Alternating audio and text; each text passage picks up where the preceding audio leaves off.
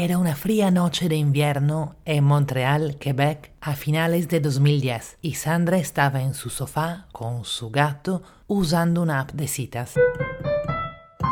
Quería conocer a una chica. Ella tenía un año de soltera y era una persona tímida a quien le costaba salir a conocer gente. Mientras tomaba un sorbo de té, le llegó la notificación de un match, y así conoció a Amina Araf. Y así empezó su historia de amor. Amina le contó que su mamá era de Estados Unidos y su papá de Siria, y que se había criado entre los dos mundos, pero que recién había decidido mudarse definitivamente a Siria para ser parte de los grandes cambios que se veían venir en aquella parte del mundo. Era el comienzo de la que después se llamó Primavera Árabe, y muchos jóvenes de la región estaban llenos de esperanza sobre el futuro. Sandra y Amina empiezan a escribirse todos los días. Hablan de política, pero también coquetean. Se mandan poemas de amor, se escriben cosas cada vez más íntimas y explícitas, lo que ahora se llama sexting, pero esa palabra todavía no existía. Sandra se despierta feliz cada mañana porque sabe que encontrará un mail de Amina en su BlackBerry. No recuerda a quién de las dos se refirió a la otra como novia por primera vez, pero pasó. Se llamaban novias y Sandra estaba enamorada como no le pasaba hace tiempo. Y preocupada también, porque las protestas contra el régimen en Siria se hacían cada vez más fuertes y Amina tenía bien claro que quería participar. Tanto así que un día comentó a Sandra que quería empezar un blog. Justo era la época de oro de los blogs, ¿se acuerdan? Como esta es la época de los podcasts. Sandra se preocupa porque el proyecto de Amina le parece súper peligroso. Quiere tener un blog sobre su experiencia como chica gay en Damasco durante la revolución. Gay Girl in Damascus lo quiere llamar. ¿Estás segura? Ser gay es ilegal en Siria y criticar el régimen más ilegal aún. Sí, estoy segura, dice Amina. ¿Y lo quieres hacer con tu verdadero nombre? Con mi verdadero nombre. Y eso hace. Acá empiezo, dice Amina, y como soy yo quien escribe acá, lo haré a mi manera, que obviamente es de la mejor manera. En el nombre de Alá, el misericordioso y compasivo, que es la forma que tiene que empezar cualquier relato, me pongo la tarea de entender las contradicciones y explicar mí misma a mí misma. Sandra fue de las primeras personas quien le dio like. En el blog salía el nombre completo de Amina, su foto y esta biografía. Soy árabe, soy siria, soy mujer, soy queer. Y en sus posts hablaba de política, pero también del día a día en Damasco y de su sexualidad. En la azotea nuestros cuerpos se entrelazan. Estás resbaladiza con mi sudor y el sabor de tus sales en mi piel, el sol en mis hombros, mi sombra sobre tu seno, subiendo y bajando con tu respiración y amando mi nombre. Esos eran poemas de amor para mí, cuenta Sandra a una periodista en un podcast, porque yo me enteré de toda esta historia lo que hace en un podcast, cuyo link les dejo en las notas. Pero ¿por qué es lo que hace esta historia? Ahora van a ver. Lo que sigue es que el blog de Amina se vuelve súper popular. Tiene miles de lectores en todo el mundo, personas que quieren escuchar una voz auténtica desde Siria. Importantes medios de comunicación como CNN y NPR hablan de ella.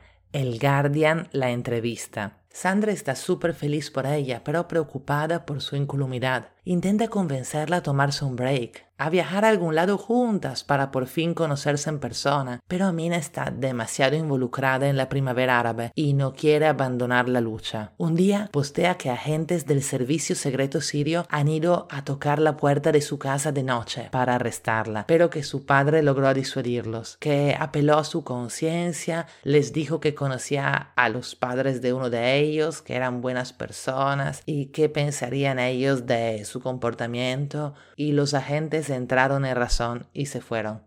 Mi padre el héroe se llamaba el post y tuvo miles de likes. Bueno, afuera de Siria, porque dentro de Siria cualquiera sabía que esa historia tenía que ser falsa.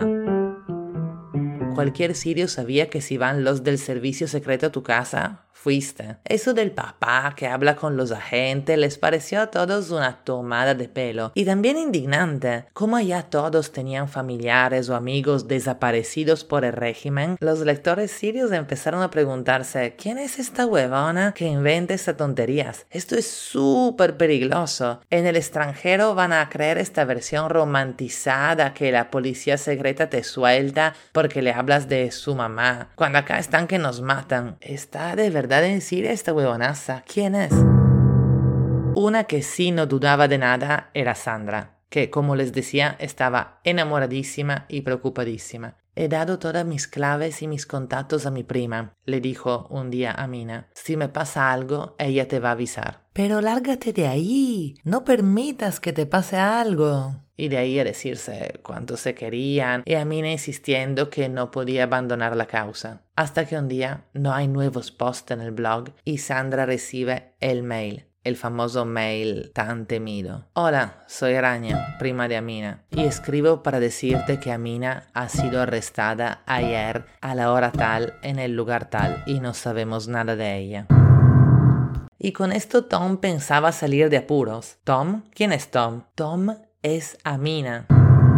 Y es un gringo gordo, profe de historia, que se había inventado el personaje de Amina para decir su opinión sobre Siria en foros online, porque se había dado cuenta que cuando hablaba como Tom McMaster de Georgia, o sea, a sí mismo, nadie le daba bola.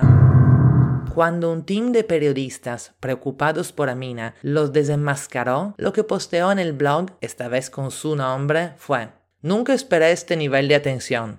Aunque la voz narrante puede haber sido ficticia, los hechos de este blog son verdaderos y no engañan sobre la situación en el terreno.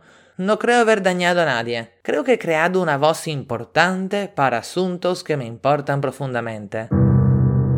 ¿Qué? No cree haber dañado a nadie. Sandra todavía lloraba contando la historia en la entrevista que escuché, que ha sido tomada años después. Pero dejando de un lado un segundo el corazón de Sandra, que después lo retomamos, el régimen de Siria publicitó todo el hecho para demostrar que la revolución no nacía de un deseo de cambio del pueblo, sino era fomentada por agentes occidentales y que todo era falso. La soberbia de este señor es tan indignante que no hay mucho que añadir o opinar. Pero como saben, yo siempre trato en el podcast temas sobre los cuales quiero entender más y por esto les pregunto su opinión. Y mi pregunta, en este caso, hoy, día de San Valentín, es sobre Sandra. No sé si es algo generacional, yo tengo 45 años y para mí no hay forma que me pueda enamorar y menos que pueda considerar mi novio a alguien que no he conocido en persona. ¿Ustedes? En verdad son dos preguntas. ¿Podrían enamorarse de alguien que nunca han conocido y podrían considerarlo su novio o novia?